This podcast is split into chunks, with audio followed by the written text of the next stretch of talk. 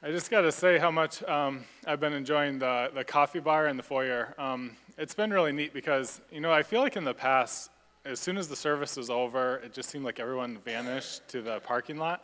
And now it has really been neat just being able to have more time to hang out, have an excuse to kind of have more fellowship and hang out with people. So uh, I've been enjoying that. And I have to say, on a, on a personal note, as the person bringing the message tonight, you guys look so much more awake and alert than the last time I spoke.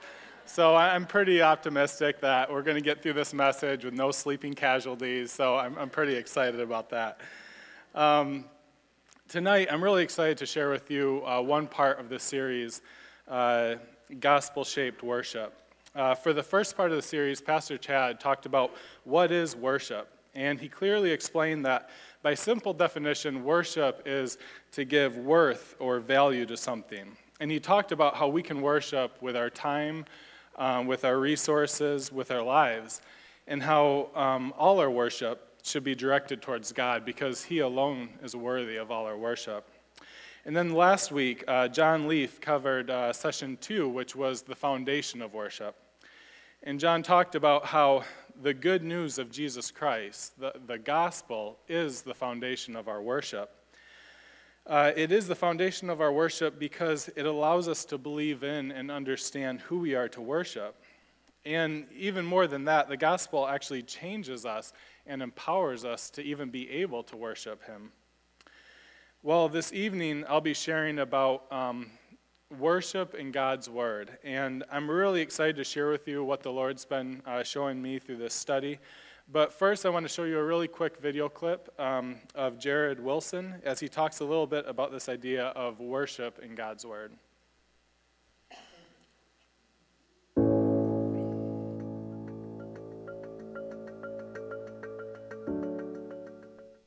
We learned in our last session that the gospel, the good news of Jesus Christ's sinless life, sacrificial death, and glorious resurrection is the heart of Christianity, and therefore ought to be the central theme of our Christian lives.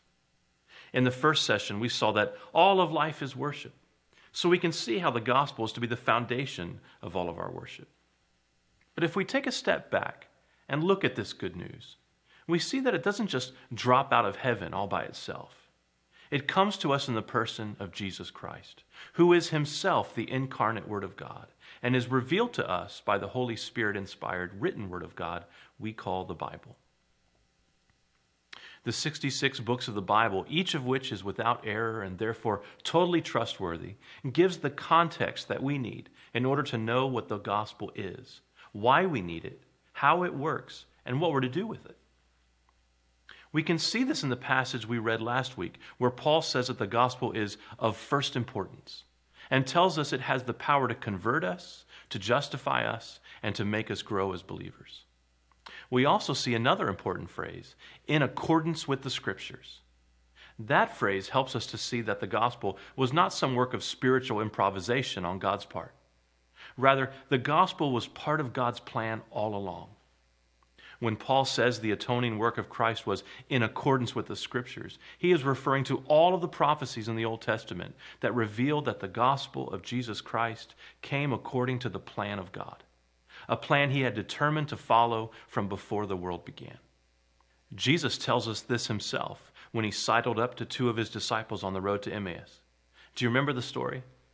Luke tells us that their hearts burned within them as he revealed to them all the things about himself from the law and the prophets. Jesus was showing them how the Old Testament preaches himself, how he himself is the main point of the whole Bible. So, the gospel of Jesus Christ is not something that we talk of that is separate from the Bible. It is the saving summation of all that the Bible reveals. The gospel comes from the Bible and finds its context, its history, its theology, its implications in the Bible. So we must handle the Bible in a respectful and responsible way in order to do the greatest justice to the gospel. There are ways to handle the written word of God that illuminate and adorn the gospel. And then there are ways to handle the written word of God that obscure and tarnish the gospel. In our passage for this session, we see Paul highlighting this theme. For everyone who calls on the name of the Lord will be saved. How then will they call on him in whom they have not believed? And how are they to believe in him of whom they have never heard? And how are they to hear without someone preaching? And how are they to preach unless they are sent? As it is written, How beautiful are the feet of those who preach the good news. Paul quotes two prophets from the Old Testament, Joel and Isaiah. When Joel reports that anyone who calls on the name of the Lord will be saved, the Lord that Joel is referring to is Jesus Christ. And when Isaiah informs us that missionary feet are beautiful, he is referring to those who carry the gospel of Jesus Christ. The entire Bible helps us understand the gospel of Jesus Christ because the entire Bible builds up to, declares, or flows from that gospel. And in the middle of our passage, we also learn how the biblical message of the gospel finds its audience. How then will they call on him in whom they have not believed? And how are they to believe in him of whom they have never heard? And how are they to hear without someone preaching? There may not be a better summary of the purpose of preaching. Paul is utterly logical. People must call on Christ to be saved. They must hear about Christ to be able to call on him we must preach Christ in order for people to hear about him. It makes perfect sense. And yet, today, it is not uncommon to have preaching and teaching in churches that does not make the gospel clear and central, or that does not make the Bible the source and authority for its message. But the preaching of the gospel is not just for people who are unbelievers, it is for believers too, so that we can stand in it and grow by it and allow the gospel to shape every area of our lives. If Romans 10, verses 13 through 15, is one of the best summaries of gospel preaching, another verse in the book of Nehemiah may be the best summary of preaching in general.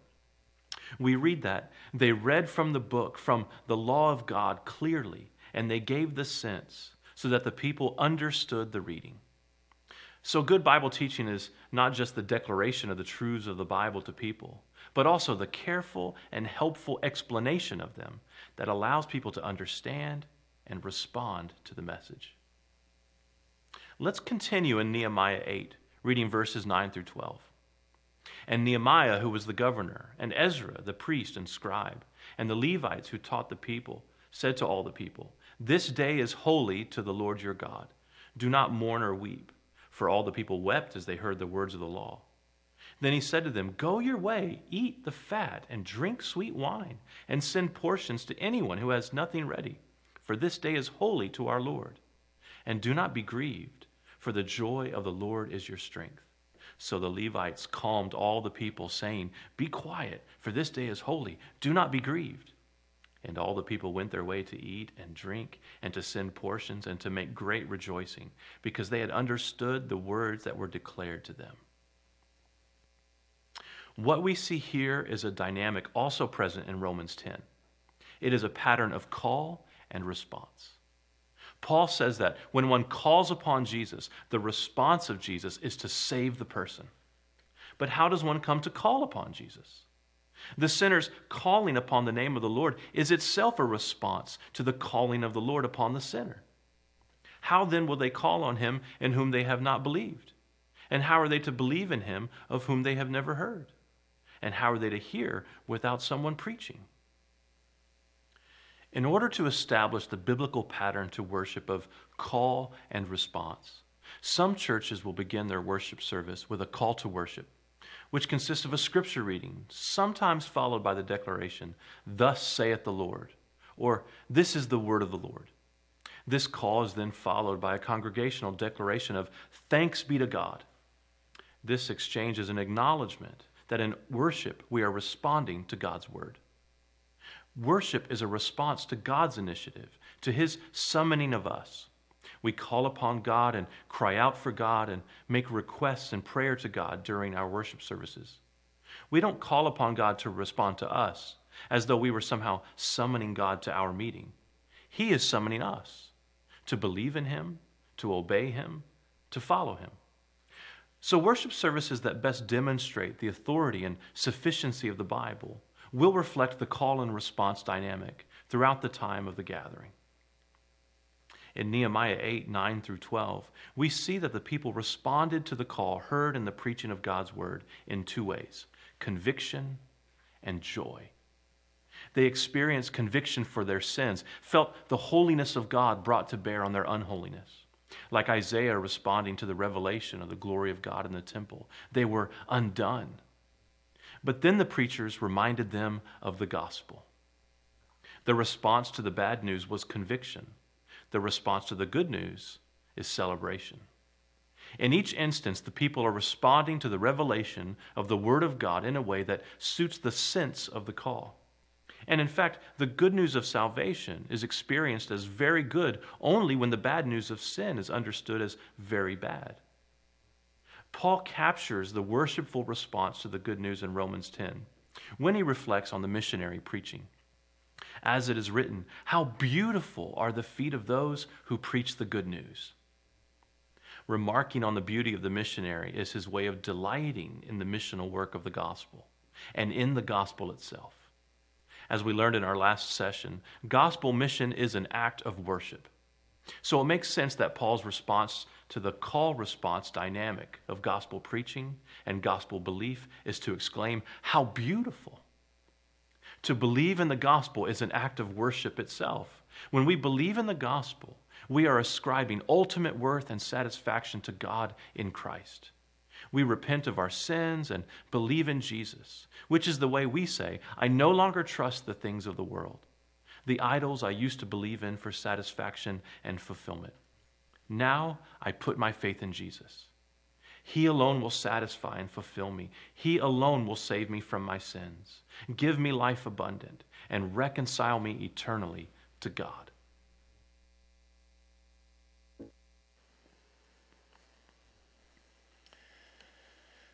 So he talked a lot about the gospel being a biblical message, um, how the gospel comes from the Bible.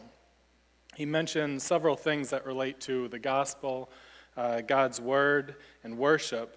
But one thing that I think is especially important to remember um, is a little phrase that he said. I, wanna, I just want to repeat that. Um, the gospel of Jesus Christ is not something that we talk of that is separate from the Bible. It is the saving summation of all the Bible reveals. The gospel comes from the Bible and finds its context, its history, its theology, its implications in the Bible. In essence, we know the gospel because we know the Bible. Um, and like John Leaf said last week, the foundation of our worship is the gospel. So, another way of saying it would be the foundation of our worship is the gospel. The foundation of the gospel is the Bible, God's Word. And Jared talked a little bit about Christ being the center of the Bible, and everything um, in it points to Him. He went on to say how important it is to be preaching and teaching um, from the Bible, since it communicates the revelation of the gospel, uh, which is from God's Word. Um, and this is the core of our, our worship. lastly, he closed by mentioning the, the call and response that Scripture demands. And in order to have this call and response, again, there needs to be clear communication uh, from the Word of God. Well, tonight, I want to look a little more closely um, at how the Word of God leads us to worship. And we're going to look in our Bibles and um, look at Nehemiah chapter 8. Um, but before we start reading there, I want to give you guys a little bit of context um, to Nehemiah. You see, in the year 445 BC, um, the, the, king of Persia allowed his cupbearer, Nehemiah, to go back to Jerusalem to rebuild the walls because they had been destroyed. So Nehemiah went back to Jerusalem, and he and the Israelites rebuilt the walls. But Nehemiah also found that the Israelites had neglected God's word. So after the walls were rebuilt, all the people gathered around to hear Ezra, the priest, read from the book of the law. Now, the phrase that's translated in English, the book of the law or the book of the law of Moses, was originally in Hebrew the word Torah, or you might be familiar with the Greek word, which is Pentateuch. Um, so when we read the book of the law of Moses or the book of the law in Nehemiah, um, just remember that it's referring to the Torah, which is the first five books of the Bible. So it's Genesis, Exodus, Leviticus, Numbers, and Deuteronomy. And that is the Torah. Um, and that's what they're referring to here in Nehemiah. These are the books of the Bible that show God as creator of all, that show man's sin and uh, separation from God. And they show time and time again God's judgment of sin, but his mercy towards those who are uh, have faith in him. And they are the books that he gave, uh, his, where he gave his law, showing again his righteous standard that sinful men cannot keep. So let's read uh, Nehemiah chapter 8, verses 1 through 12. Um, before we do, I just want to warn you there's a fairly long list of names here, and I tried as hard as I could to find the right pronunciation, but like people are just all over the place with it. So one guy, he calls this, um, he pronounces it Shema, and the other guy, he calls the name Shema. Well, since Shema is something we eat in Mikaoni, I'm just going with the other pronunciation of Shema, so just because it just to clarify that. So, so let's read verses 1 through three first. And verses 1 through 3 is kind of a summary, and then 4 through 12 kind of gets into more detail. So, Nehemiah chapter 8, uh, verses 1 through 3 right now. And, and all the people gathered as one man into the square before the water gate. And they told Ezra, the, pre, the scribe, to bring the book of the law of Moses that the Lord had commanded Israel. So Ezra, the priest, brought the law before the assembly, both men and women, and all who could understand what they heard on the first day of the seventh month.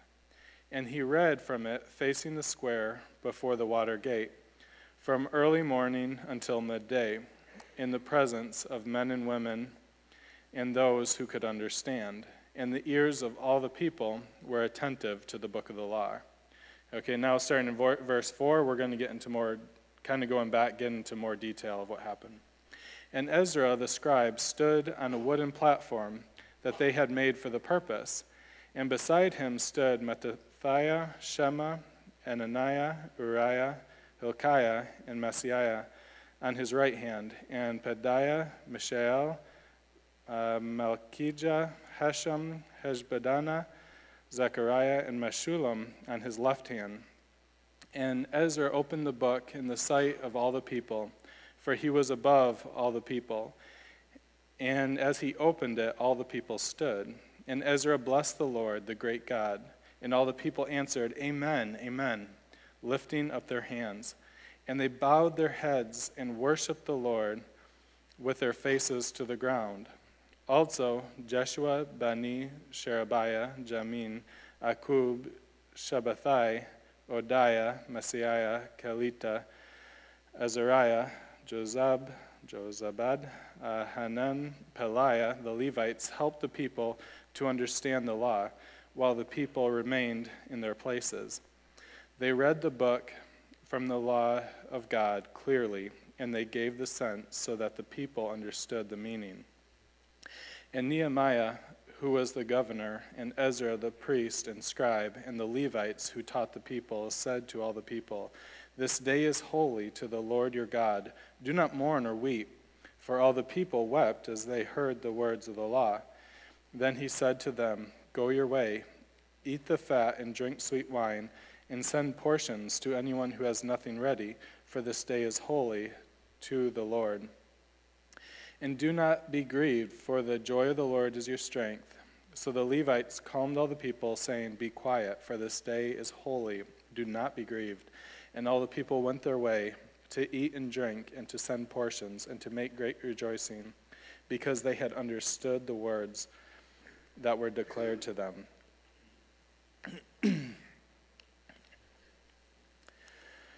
the first thing that stands out to me when thinking about worship in God's word in this passage is just seeing the heart attitude that the Israelites had uh, towards God. Uh, they had a right attitude towards God. In verse 6, um, even before Ezra begins to read from the Word of God, um, he blesses God, saying, The Lord, the great God. And all the people, um, it, well, and he was doing this, acknowledging the power and majesty of God and, and acknowledging his high position that he had over the, the Israelites. The people's response to Ezra's blessing shows that they had the same heart attitude. that they recognized God's greatness and his worthiness of all worship and praise. In verse 6, it says, And all the people answered, Amen, Amen. Lifting up their hands, they bowed their heads and worshiped the Lord with their faces to the ground.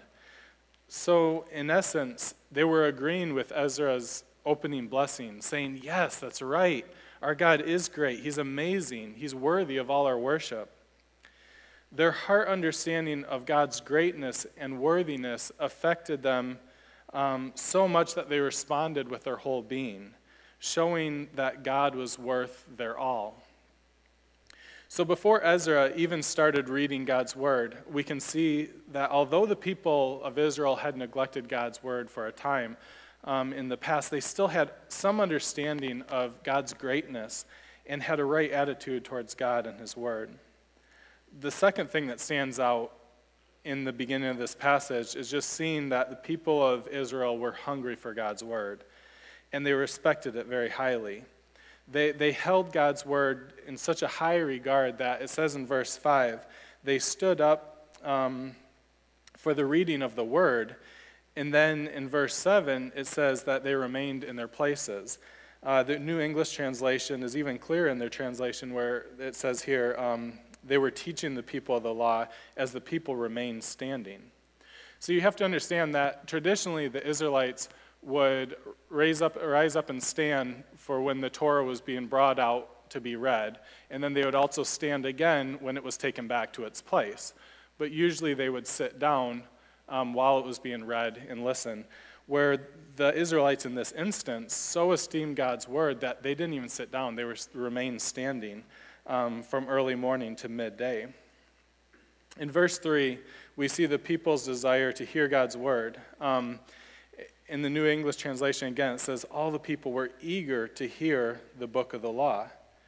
Now, to show you how amazing this is, you have to understand in verse 2, it talks about it being the first day of the seventh month. Now, this is the first day of the seventh month, would be like September 16th. And um, during that time of, and the sun rises around 6 o'clock in, in Israel um, at that time of year, and the temperatures are around uh, high 80s, low 90s. So pretty hot. So you have to imagine that these people had to rise up before sunset in order to get there on time. And they sat there standing out in this type of heat, um, just listening to God's word, uh, just wanting to hear God's desire um, uh, just with this desire to know God and just desiring to hear what He had communicated to them. This desire to hear from God, to know Him, should be the cry of our hearts as well.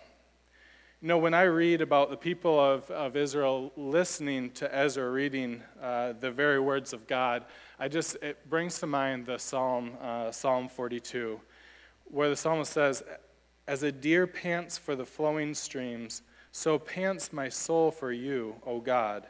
My soul thirsts for God, for the living God. These verses perfectly um, show the heart attitude that we should have when we're approaching God's Word. This psalm was written by the sons of Korah. Well, well what was their focus in writing this? It, it wasn't a cry for knowledge or human understanding, this was a cry for a relationship.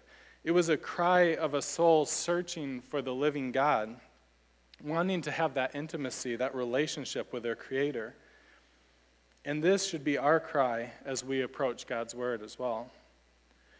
But you know, sometimes we don't have that. Um, sometimes when we're looking to God's Word, our hearts aren't actually focused on knowing Him. Sometimes we can study God's Word and, and it doesn't bring us to the point of worship. And I think that this hunger to hear God's, uh, God's voice through his word that we see in Nehemiah's day and here in the sons of Korah is so important because it's this heart attitude um, towards God and his word that result in true worship.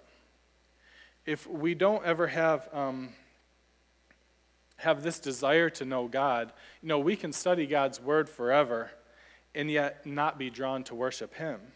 One of the best examples of this is found actually with the Jewish uh, religious leaders in Jesus' time.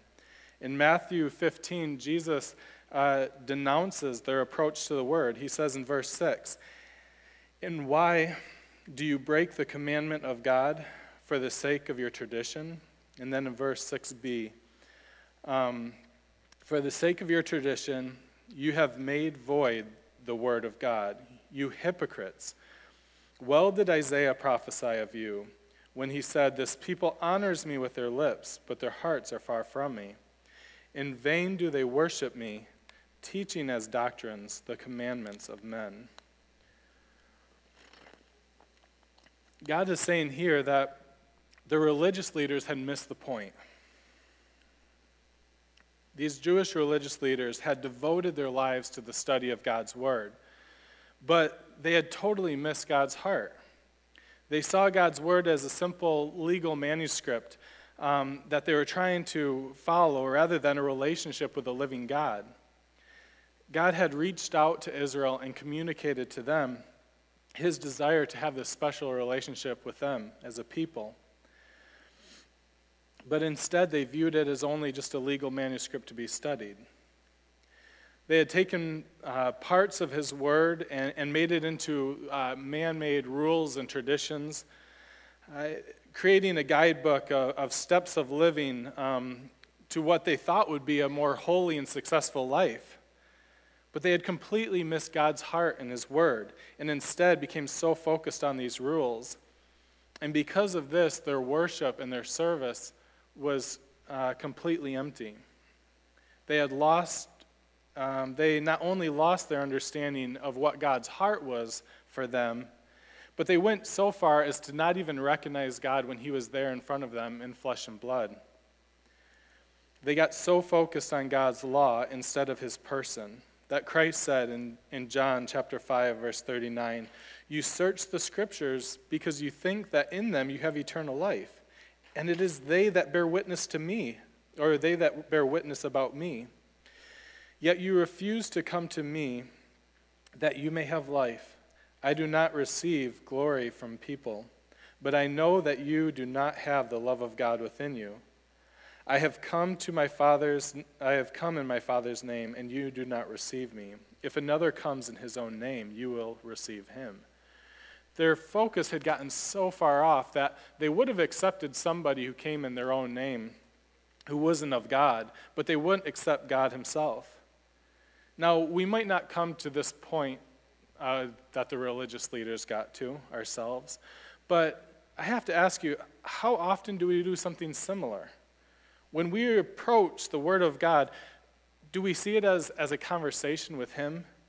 As a study into the life and actions of our great God so that we can know Him, understand His character and His heart better? Or do we see it as just a legal manuscript, a guidebook, simply trying to understand the ins and outs of the rules and principles that He gives so that our families and, and communities can, can keep the rules correctly? Now, don't get me wrong. I'm not saying God's Word doesn't have certain principles that He tells us to follow. He does. But what is the focus when we come to His Word? Do we primarily approach God's Word as uh, God's 10 steps for a better Christian life, self help book? Or do we approach it as, as a message from our loving Heavenly Father, our Creator and awesome God? The means through which we can understand and love Him more. Serving, following, and worship God, worshiping God are wonderful things that God has created us as believers to do. But if our worship and service doesn't flow from our relationship with Him and the knowledge of Him, we're on the same track uh, to get to the place where the, the, the Pharisees got. But when we study God's Word in order to better know Him and His heart, His Word will transform our lives and we'll not be able to help but praise Him and truly worship Him with all our, our words and our lives.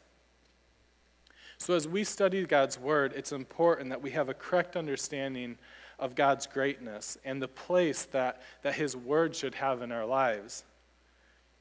It's also important that we come to His Word hungry for Him, desiring to grow in our relationship with Him, because this is where true worship begins. As we go on in the passage in Nehemiah, um, we can see what happen when, happens when the people are listening to God's word with this, uh, with this heart attitude. Nehemiah chapter 8, uh, verses 8 said, They read the book from the law of God clearly, and they gave the sense, so that the people understood the reading.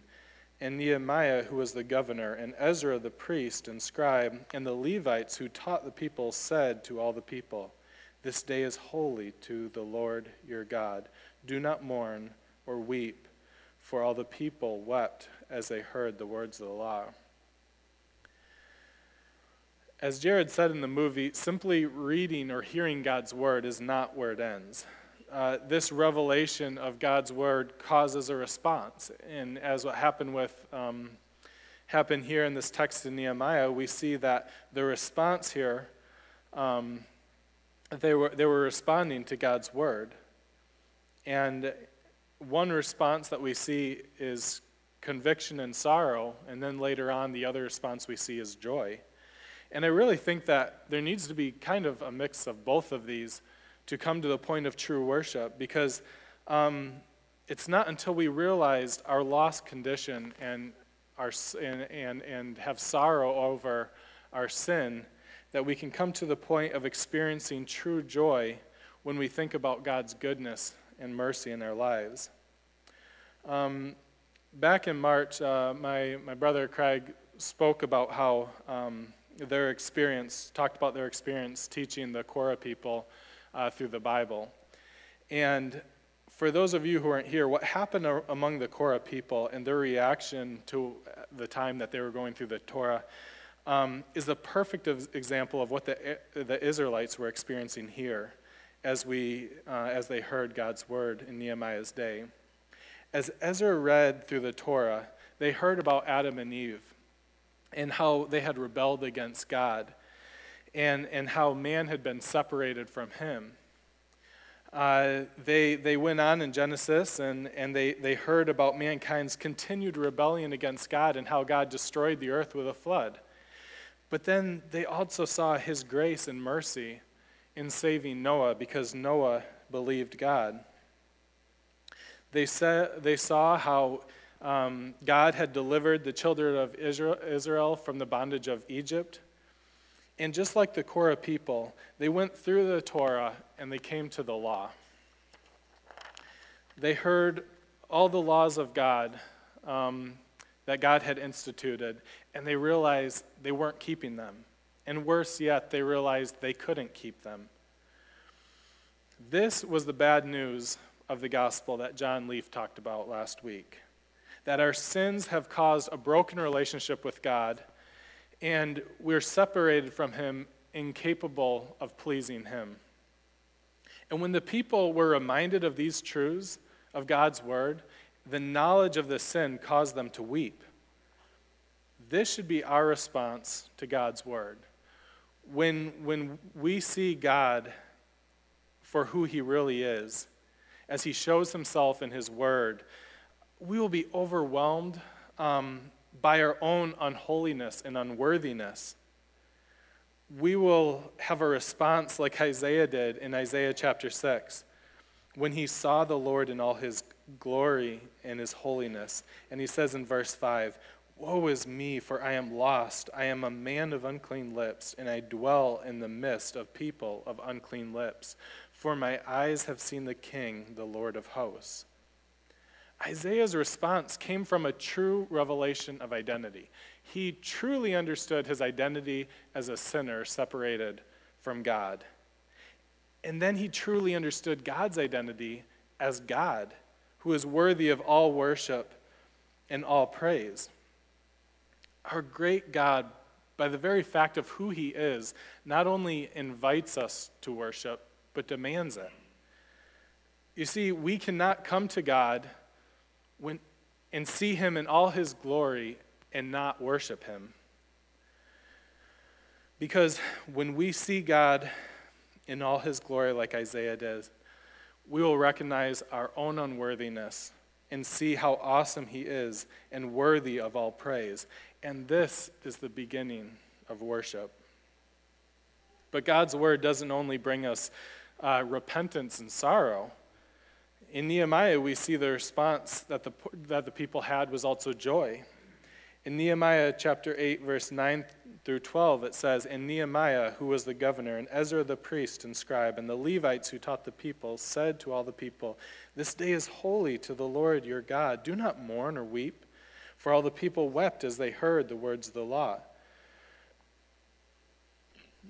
Then he said to them, Go your way, eat and drink, uh, eat the fat and drink sweet wine, and send portions to anyone who has nothing, uh, that has nothing ready. For this day is holy to our Lord. And do not be grieved, for the joy of the Lord is your strength. So the Levites calmed all the people, saying, Be quiet, for this day is holy. Do not be grieved. And all the people went their way to eat and drink, and to send portions, and to make great rejoicing, because they had understood the words that, declare, that were declared to them. As the people were mourning and weeping, uh, Ezra and the Levites go to them and they say, No, this is, a, this is to be a joyous day. Uh, this is a day for great rejoicing because you heard God's word and you understood it. And the people. Um, and the people went away. Not only did they go away rejoicing, but their joy was contagious. They, they shared their feast with others. If anyone wasn't able to have a party, it says here they, they shared with them so that everyone was celebrating in God's goodness. When we are rejoicing in God's goodness and the truth of His word, it is going to be contagious like it was here in Nehemiah. Like Nehemiah told the people, to do, we will want everyone to experience the joy that we have. And really, this, this sharing with others our joy in the Lord is really the ultimate expression of worship. As we respond to God's word and joy, we want to share God's goodness with others because we, we give him worth, we give him value, and we want them to also value him. Like John said uh, last week, the good news of the gospel is that even though we were sinners separated from Christ, uh, separated from God, that in his goodness, he had made a plan to reconcile us to himself. For the people in Nehemiah's day, the full understanding of the gospel message was something in the future. As they heard God's word read, they, they heard the promise in, in Genesis that that uh, there would come somebody to um, crush Satan's head. They heard the promise of Abra- to Abraham that God would bless the whole world through his seed. They certainly didn't understand exactly what this meant, but God had given them a hope of a Messiah. And they had seen God's goodness shown again and again throughout the Torah. So they were rejoicing in what they did know of God's goodness and, and the hope that He promised. They rejoiced so much that they couldn't contain this joy. Well, unlike the Jews in um, Nehemiah's day, we have a full understanding of the gospel message. We know, as God's word says in Matthew uh, chapter 1, verse 21, that Mary would give birth uh, to a son and name him Jesus, as it says, because he would save his people from their sins. And we know that Christ came uh, to f- fulfill the prophecy of Isaiah that says, The virgin will conceive and bear a son, and he will be called, and they will call him Emmanuel, which means God with us. We know that he suffered and died and, and rose again from the dead um, to unite us with God. This right here is the underlying theme of God's word, and this is the basis of a joyful response in true worship. Hearing about what Jesus has done for us is really amazing, but understanding who we are in Christ puts things in a whole new perspective. I mean, it's like in, in what Peter says in 1 Peter 2 9 that you are a chosen race, a royal priesthood, a holy nation, a people for his own possession. And get the response that you may proclaim the excellencies of him who called you out of darkness into his marvelous light. How awesome is it that we are God's people, that we can now know him? But the response to this amazing news, he says, you know, is joy. But don't miss this. Peter says the response to this joy is a desire to see him glorified and praised and worshiped um, by those around us. It's like Pastor Chad said last week um, worship means to give worth or value to something, or, or two weeks ago. Um, worship mean, means to give worth or value to something. And how do we know what has worth to us, what we worship in a sense? Well, it's what we talk about, it's what we're passionate about. If through reading God's Word we understand who our amazing, awesome God really is, um, and how relevant the gospel is in our lives and in the lives of those around us, um, we won't be able to keep quiet about it. We will have to share about what He's done for us, about the joy that we have. It is our understanding of His worth that drives us to see Him glorified and worshiped in the world around us. Just like with the people in Nehemiah's day, this response of overflowing, joyful worship comes to us, um, comes as we hear His word and begin to understand Him more. And as we respond to His word with lives of worship, um, we will desire to see Him worshiped with, uh, by those around us. You know, I really, I pray that this church here wouldn't get distracted or lose focus of what worship and God's word is all about. And that is, it's about God. The Bible gives us just a glimpse into heaven, like Isaiah got. Just being able to see just a small peek into God's holiness, His awesomeness, and power. The Bible is God's way of graciously allowing us to see His character as we see the way that He interacted with man throughout history. God's word is it's a mirror to, to reveal to us the filth and the scum of sin in our lives. But it also shows us the complete cleansing the, the um, reconciliation and the hope that we receive in salvation. The Bible's core purpose is allowing us the opportunity to know our Creator, our Savior, and our God, and to worship Him above all things. So as we go to the Scriptures, let our cry be, Oh Lord, to know you more. Let me understand myself, yes, my, my failings, my sin but, oh God, allow your Holy Spirit to reveal who you are to me, that my eyes might truly see the Almighty God, and by seeing, believing, and, and in believing, um, worshiping you with all my heart and all my soul and all my mind. For you, Lord, are worthy of all worship and praise. Let's pray. Dear Heavenly Father, Lord, you are truly worthy. worthy. Um, we praise you, Lord, for your word and for communicating to us. Um, we praise you, God, that we can know you through your word, that we can hear your voice, that you are close to us, Lord. And God, we just pray that your name would be worshiped, would be praised throughout this world. And we just uh, know it's going to take place. We know that one day, Lord, every knee will bow and every tongue will confess. And God, we just uh, praise you for that, and we wait for that day. Just pray these things in your name. Amen.